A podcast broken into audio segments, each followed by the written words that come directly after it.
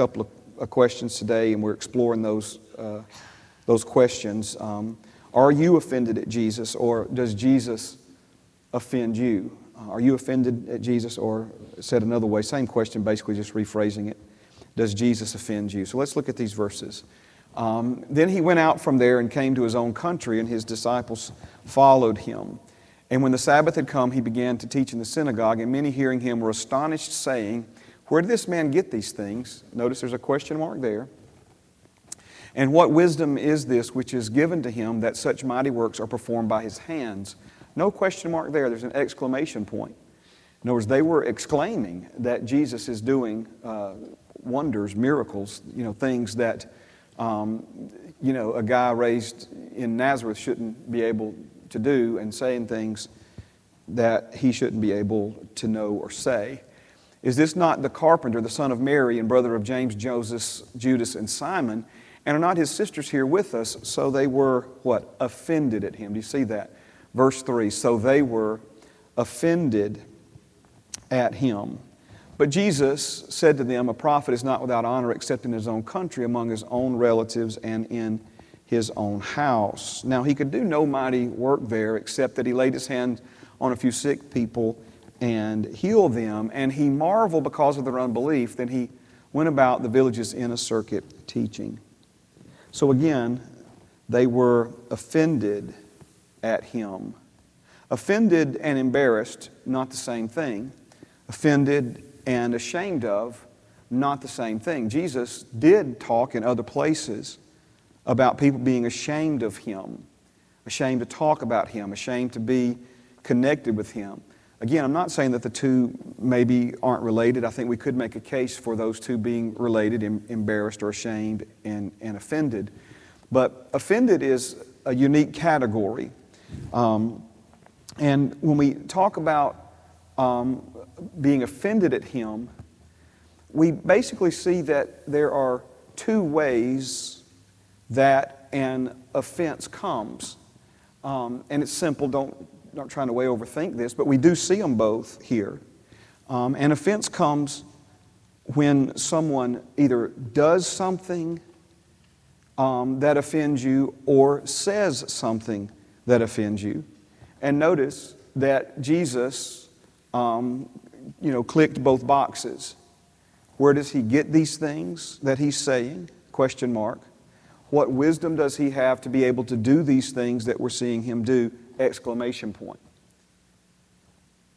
And so the Bible says they were offended. Now, this morning we took a little time to, to make the connection, to tie all this in to our subject so far this year, 2019. That's giving um, our Creator Father, giving God, giving Jesus, giving the Holy Spirit the place that they deserve in our lives. And we said in Greater Galilee, the reception, the response, the results, all were they, he was glorified by all. And we said that word glorified, just quick review, um, was, you know, really captured the essence of what it means to, to give Jesus the place that he deserves. But this is in in, in direct you know, contrast to the reception response and inability to produce results in Nazareth. And we see there that it wasn't that he was glorified, but the opposite of that was that they were offended. So we see then that you know, glorified gives us a picture of what it looks like for Jesus to be given the place that he deserves, but becoming offended at him gives us the opposite picture. In other words, the reason Jesus is not given the place in people's lives that he deserves is because those people are offended at him. And so when we ask the question, does Jesus offend you? You know, our, our initial answer is, you know, to want to say no. You know, I love Jesus. Je- no, never, not at all, you know. But before we are quick to answer, we need to remember that his family was offended at him. John the Baptist, at a low point in his life, was offended at him. The disciples were all, at one time or another, um, offended at him. Um, before the Apostle Paul was born again and, and renamed Paul, Saul, um, he was so offended at Jesus that he went around literally imprisoning and overseeing the execution of, of followers of Jesus. So, I don't want to, I mean, it's maybe a weird way of saying it, but, you know, let's just say a lot of awesome people who've done a lot of awesome things for God were at one point in their walk with Him offended at Jesus. So this isn't about trying to offend you by, by suggesting that maybe you are and don't realize it. But if we're not giving Him the place that He deserves in our lives, it's because, it's because there is a connection to our having some offense of Him. Now, I want to try to work on this piece just a little bit more tonight, and then I got a lot of stuff here, but I want to I want to try to make a little stronger connection between Him having the place in our lives that He deserves, being glorified by us, versus Him not having that place and, and people or, or us in, as individuals being offended at Him.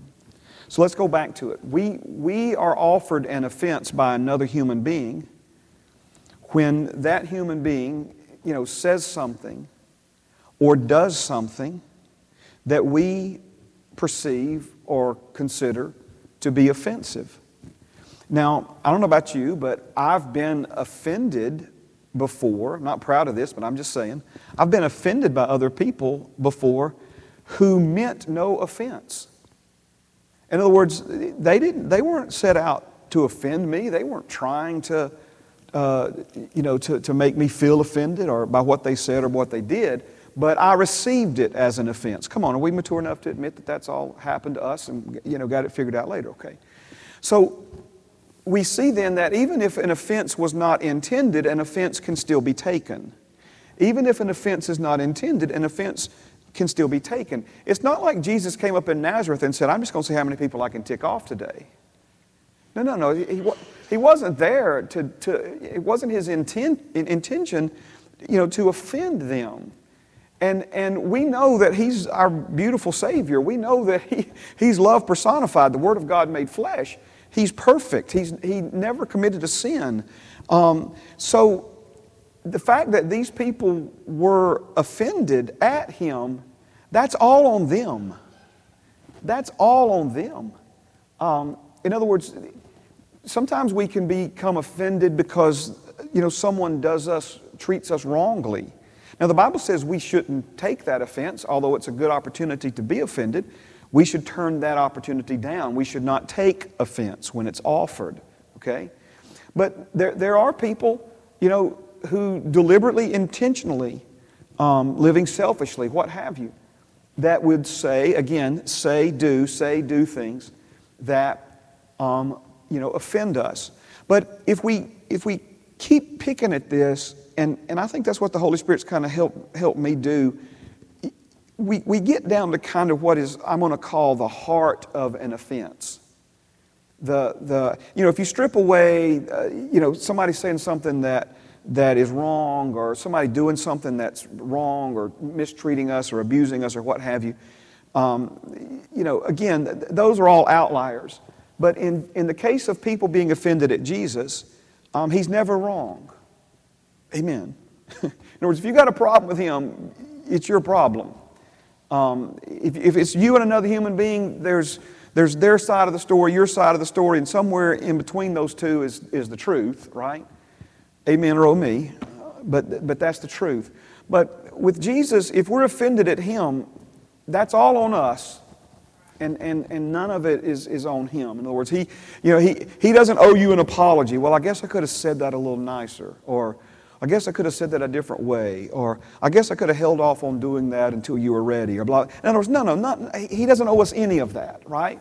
Um, his motives and his intentions towards us are only pure. He's only here to help, and, and his heart for you is, is love, and, and it's only, uh, you know, the best of intentions and, and, and, and, all of that, okay? He doesn't just mean well, he is well. I mean, he is good. He's, he, I mean, we can mean well and still offend people, what have you, but that's, that, Jesus is, doesn't fit into that category at all, zero, okay?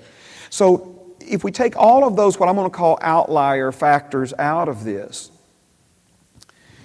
and people are still offended at him, it really comes down to one thing and that is, he doesn't have the right to say these things to us. He doesn't have the place to say these things to us. We talked about this a little bit in, in, in our Ephesians class this morning. And when the Bible says for children to obey their parents, that means way more than just do what you're told. That word obey means to hear under. The instruction to a child is to recognize, again, that your parents have a position of authority over you, and when they speak to you, they're not speaking to you. I'm, I'm kind of, if you're listening by audio, I'm holding my left hand over my right hand with my left hand on top representing the parent and my, and my right hand on, on bottom representing the, the child. And the child is underneath. My right hand's underneath my left hand. Now, now notice that's hearing under. In other words, the idea is that the, that the child is hearing with an understanding that the parent has authority over them and they're receiving that in that way. Now, watch this. If the, again, listening by audio, I'm going to pull both my hands on the same level. See, that's hearing of a different kind right there. That's hearing not under, but hearing on the same level as. So I use this example. If I'm at a friend's house and when we're kids out playing and Matt comes home and says, You got to go home now, I'm probably going to look at him and say, Who said? Who said? Right? Because he ain't the boss of me. You see, I mean, that's, notice I'm getting offended because I'm, I'm being told to go home by somebody that doesn't have the right to tell me, that doesn't have the place to tell me to go home now. Right? Now, again, if he has a little bit of an attitude, it's probably because they've been trying to find me and they sent him out on his bicycle to get me home for supper, right? And so by the time he finds me, he's a little irritated with me. You've got to go home now, right? And I'm like, who said, right? You see, in other but again, I'm not hearing under him. He's my sibling, he's not my parent. I'm hearing on the same level as him. And before I'm going to act on that, I want to know if somebody who does have place over me has said that, or if he's just ready for me to come home. You, you see the difference there in, in those two. What's the difference? The difference is place. The difference is place. Now, I'm not saying that we still can't be offended by someone who does, and I'm not saying that a boss who's over you, who does have authority over you, can't necessarily offend you. Again, we're taking all those outliers out of this equation because, again, Jesus, uh, you know, greatest boss ever, right? I mean, you know, he's the kind of boss that'll die for you so you can live, right? Who, who could ask for a better boss? Who could ask for somebody better over you? Um, let's say that, let's say just a stranger walks up to you in the grocery store and tells you that you need to lose 30 pounds. You'd probably be offended by that, right? It's like, well, who in the world do they think they are telling me because again, that you haven't given them what place in your life. But let's say you have a mentor, a life coach, somebody that, that loves you and has been there for you for, for decades, and, and they're simply trying to help you with some personal issues in their life. Someone that you have given place in your life to talk to you about those kinds of, of personal things. Are you following me? We were in a restaurant the other day, and, and um, I was having to get a hold of myself because there were some children that needed some training at another table. And this one kid, he's probably, I thought he was a little big, Pam, to even be using a bottle, right? And, and yet he's still sucking on a bottle, but he'd take the bottle and just throw it across the restaurant. And the mamas just keep eating like he ain't done anything, right? And then the kids start wanting his bottle back, and mom would make one of the other kids go get the bottle and bring it back. And sometimes the kid would give the, give the, the older kid give the younger kid the bottle, and the younger kid would take the bottle and just throw it again. You know, and I'm like, you know. But again, now, not my place. See, I'm, I'm wanting to say, Mom, you realize you're ruining these kids? You do realize that, right? It's not just that you're ruining my lunch, you're ruining their lives. You do know that, right? I mean, I'm just saying, right? But see, it's not my place.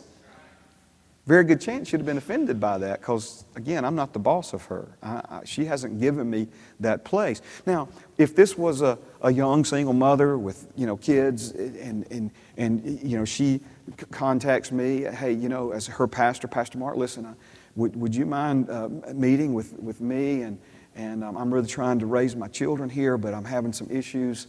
See, now notice, she's not going to be offended by what I tell her because what? She's given me that place in her life for me to be able to speak into her life about what the Bible says about raising children and the boundaries that we need and the consequences for actions that, that, that violate those boundaries and so forth and so on.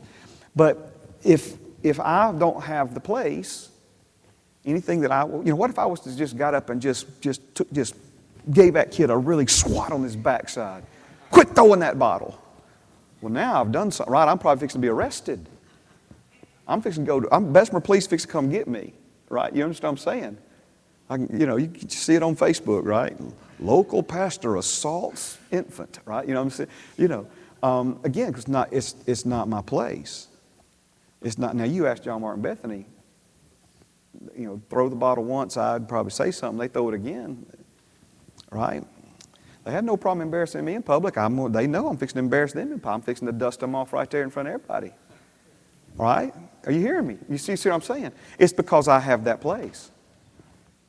But I didn't have, I, I wasn't given that place. So, are you seeing how if you get right down to the heart of, of what creates an offense, again, it's when someone says something that you haven't given them place to say, or when someone does something that you haven't given them place to do. And clearly, Jesus is saying things that they're astonished by. What gracious and amazed, they were amazed by the gracious words coming out of his mouth. The revelation where does this man, he didn't learn this in the schools of Nazareth. He didn't learn this from any of us around here. Well, I don't know if anybody's ever said anything quite like this before. Where does this man get these things?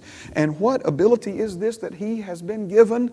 Recognizing again that he didn't, you know, he has ability and wisdom and is saying things and doing things that no human being, especially one raised in Nazareth, should be able to do and they were offended at him.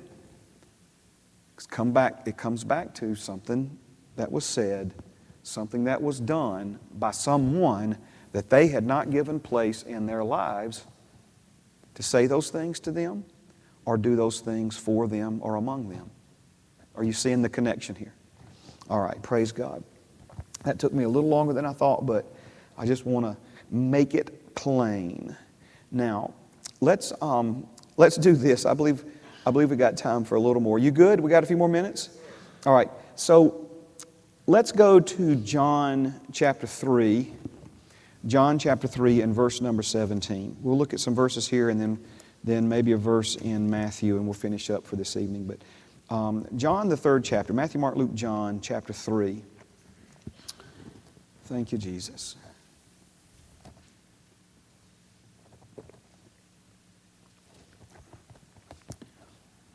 So that's about as plain as we can make it now, unless the Holy Spirit shows me a way to make it even more plain. But do you, do you see how offense is all, always connected to place? It's always, in other words, if, if you're offended, um, it's because the person has said something or done something that you have not given them place to say or do. If you have given them place to say or to do it, given them, let's say, permission. Um, that's one of the things that, that we preach and teach heavily, both here at Heritage as well as at the Foundry. This isn't just a recovery principle, and, and that being accountability, where you have people in your life that you trust, people that the Bible even says you can confess your faults to, that, that, that you've given permission to say, hey, you know, um, if, if you see me laying out of church, I give you permission to, to call me and ask me where I am. And, and um, so, in other words, the idea is accountability, even, is about giving people place in your life, or we could even say permission. Um, when you become aware of areas of, of, of, of, weakness or different areas in your life where um, you need a little more uh, uh, assistance, amen, to stay on track, where you set up uh, healthy accountability but again, you, you've got to give people that place. Um, or else, you know, who they calling me about Bishop Church? They weren't there two weeks ago and I was there. You know, see, again, it's, it's, the, it's the offense. But again, if the place is given, then there's no offense associated. All right, John chapter 3. Of course, verse 16, I should have probably put it in here. God so loved the world, gave his only begotten Son, whosoever believeth in him shall not perish, but have everlasting life. But verse 17 it says, For God did not send his Son into the world to condemn the world, but that the world through him might be saved. he who believes in him, in Jesus, is not condemned. But he who does not, does not believe is condemned already because he has not believed in the name of the only begotten Son of God. So, again, this is just some basic doctrine here that I want to, I want to make sure everyone understands. Um, Jesus did not come to this earth to condemn anyone, He came to an earth um, that was full of condemned people. We, we were already condemned because of Adam's sin. Certainly, we committed our own share of sin, but it, because of Adam's sin, we were condemned, the Bible teaches us very clearly. And so, you know, again, it's a trivia question. How many people will Jesus condemn to hell? And the answer is zero. He, he hasn't come to condemn anybody. He came as a source of escape, as a means of rescue, or can we say salvation. He came to seek and to save those who were already condemned. So he didn't send his son into the world to condemn the world, but the world through him might be saved. He who believes in him is not condemned. Later, he's going to say those who don't believe that the wrath of God still abides on them, the judgment of God, the condemnation still abides. But anyway, but he who does not believe is condemned already because he's not believed in the name of the only begotten Son of God. Verse 19, and this is the condemnation that light has come into the world, and men love darkness rather than light because their deeds were evil. For everyone practicing evil hates the light and does not come to the light, lest his deeds should be exposed. So here's, I guess, a little more to this being offended at Jesus or Jesus offending us. Jesus is the light of the world. Amen. The Bible says in 1 John that in him there is light and no darkness at all. Now, light and darkness are not yin and yang or two sides of the same coin, but instead we see that there is, um, there is hatred. Notice the Bible uses this word um, um, uh, hate, you know, because in verse 20, for everyone practicing evil hates the light, hates the light, right? So that's key. We'll develop that in just a moment. Um, but notice, because of this um, hatred for the light, People in darkness do not come to the light, lest the deeds of darkness in their lives are exposed. All right? So let me, let me just say it this way, okay? People in Nazareth and beyond, amen, all the way up until, you know, uh, March 24th, 2019, okay, a little after 7 p.m. Um, people are offended at Jesus because he makes them uncomfortable. He, he, makes, he makes them um, uncomfortable. Uh, because if there's any darkness, any shadows in us, um, His light, you see, is going to expose that. And being exposed, again, is uncomfortable. Now, let me just work through a brief list here. Um, we see in verse 20 again that evil hates the light. So it's not just that light makes darkness uncomfortable. Let's, let's bring our, our word up in, in the middle of this now. Um, light offends darkness.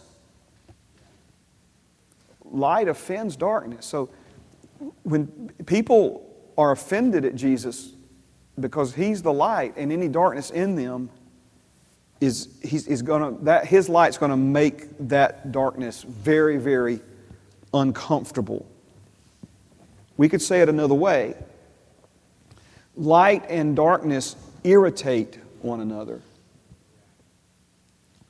irritate one another let me show you this in a, in a different way here Anybody in here like to be looked in the face and lied to?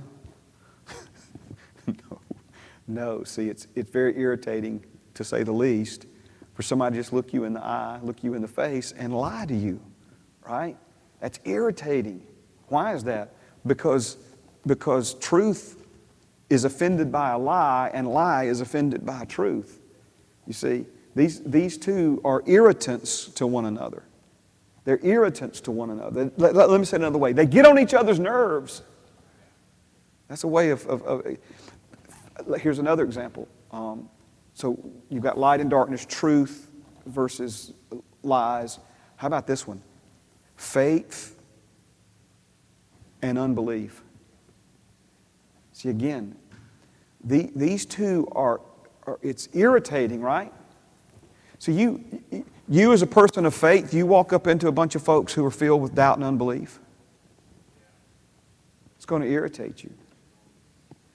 I won't be, I won't be long with this. It's just a brief story, but um, Lord really took care of me this week. Just give Him praise and glory. I, I, um, I woke up last Monday morning with my eye bothering me, and, and uh, you know, we just been, we're redeemed from the curse of the law, and I've never been affected by pollen or allergies or any of that. But this year, I mean, it's, it's, it's amen. Pam and I both been standing in faith on that. And, and so I just thought, well, it's just all this pollen, and I'm healed and blessed. And so I just kind of pushed through. But by end of class, man, I'm like, wow, you know, I, I mean, my eye was like, it was, it was really trying to talk to me. And so I came back and, and uh, took my contacts out in, in, my office and put my glasses on, thinking that, you know, that'll, that'll help it, you know, and it just kept getting worse. Well, it turns out I had a, an ulcer on my cornea.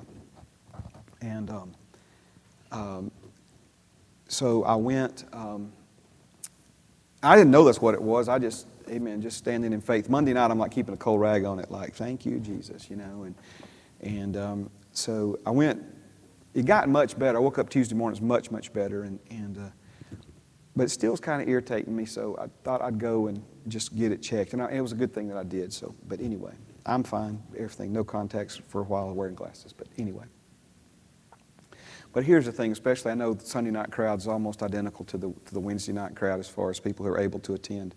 So the eye doctor that I saw yesterday, and he was just a, a blessing. Don't please don't misunderstand me. I mean, just kind and helpful and answer my questions, and you, you couldn't ask for it to be any better. But I was just like asking him, like, sir, you know, I'm like this militant when it comes to cleaning my contacts, and I change the case every time I change, you know, the monthly contact. Mean, I know some people laugh at me for doing that, but I'm just, I'm just a nut when it comes to that. I wash my hands dry with white paper towels, no dye.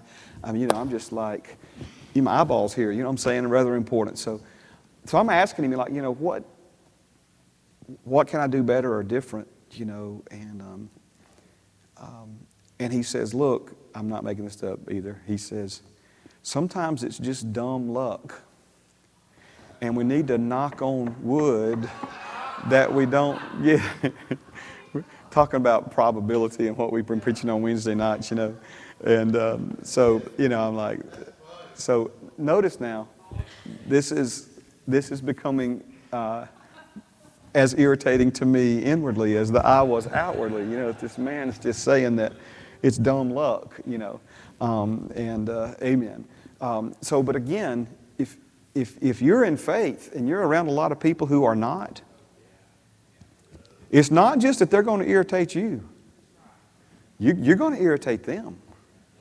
They don't want to hear you name it and claim it. See, that, see they'll start mocking you, right? They'll, they don't, uh-uh, they don't. They, see, these two, these two are, they, they rub each other the wrong way. You know, that's why we need to surround ourselves with people who are full of faith, right? And, and if we're going to stand in faith and be strong in faith and, and so forth and so on. So um, we see then that, that faith irritates and offends doubt. And of course, the last one on this list is, is spirit and flesh. The Bible clearly tells us in Galatians 5 that these two are contrary to one another. They're, they're not like the, the, the balancing one another out. They're at odds with one another. They're fighting for control one of the other. So we see then that if there's darkness in us, or let's just say this another way, okay? We're all a work in progress, amen? Um, I'll be the first to tell you I haven't arrived yet. I've still got some growing to do, still got some learning to do. And so that means there's still some things in me that need to be brought into alignment with the truth and with the Word of God, some renewing of my mind, some things I need to do better, some things I need to do more of, some things I need to do less of, some things I don't ever need to do again. Are you understand what I'm saying? Not, we're all in that, you know, we're all in that position. If, if you've arrived and you're not in that position, then I, I would recommend you just very quietly slip out of here right now because we'll mess you up for the night's over. Amen. If you're perfect already, all right? I'm being silly.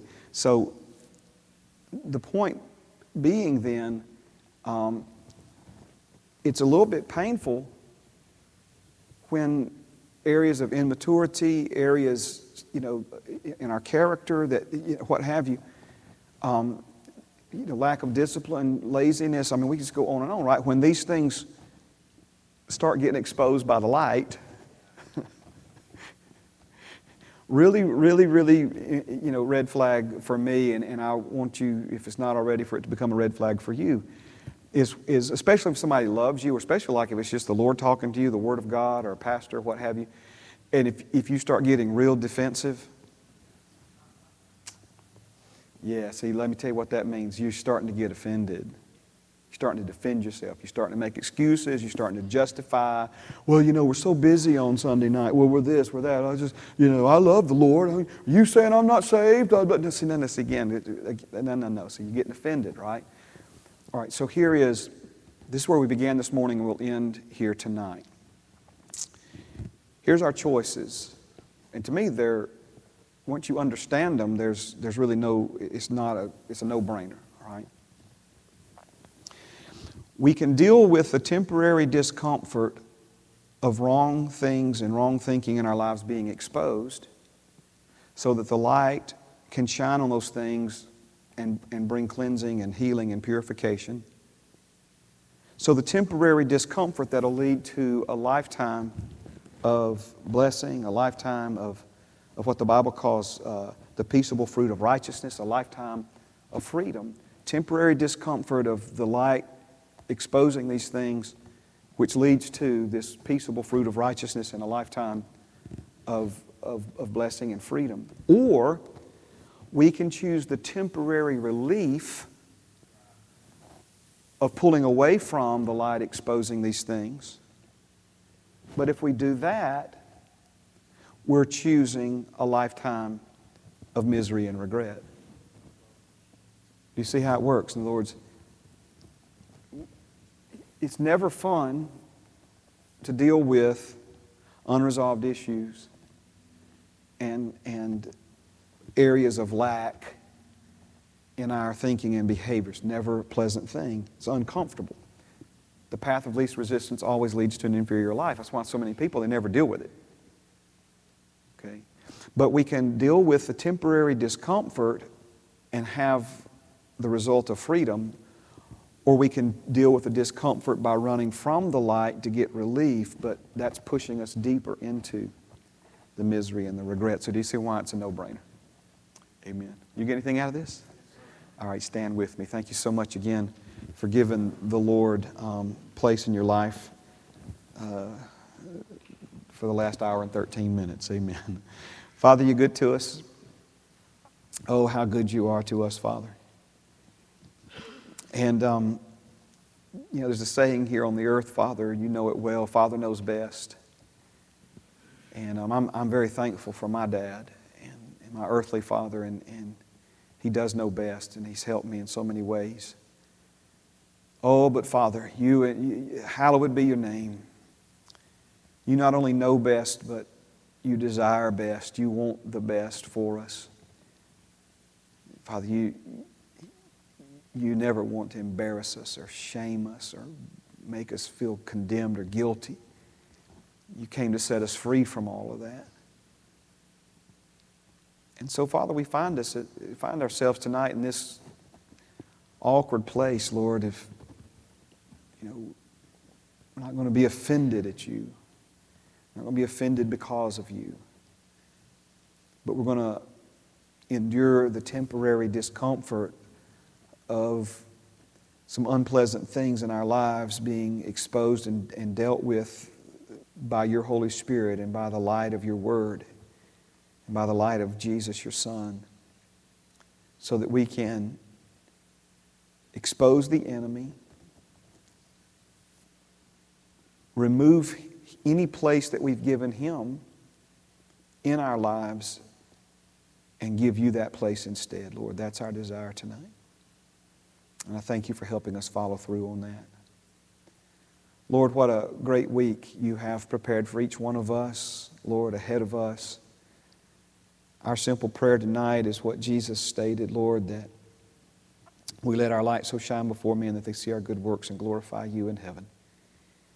We pray these things in Jesus' name. Amen and amen. You're loved. Thank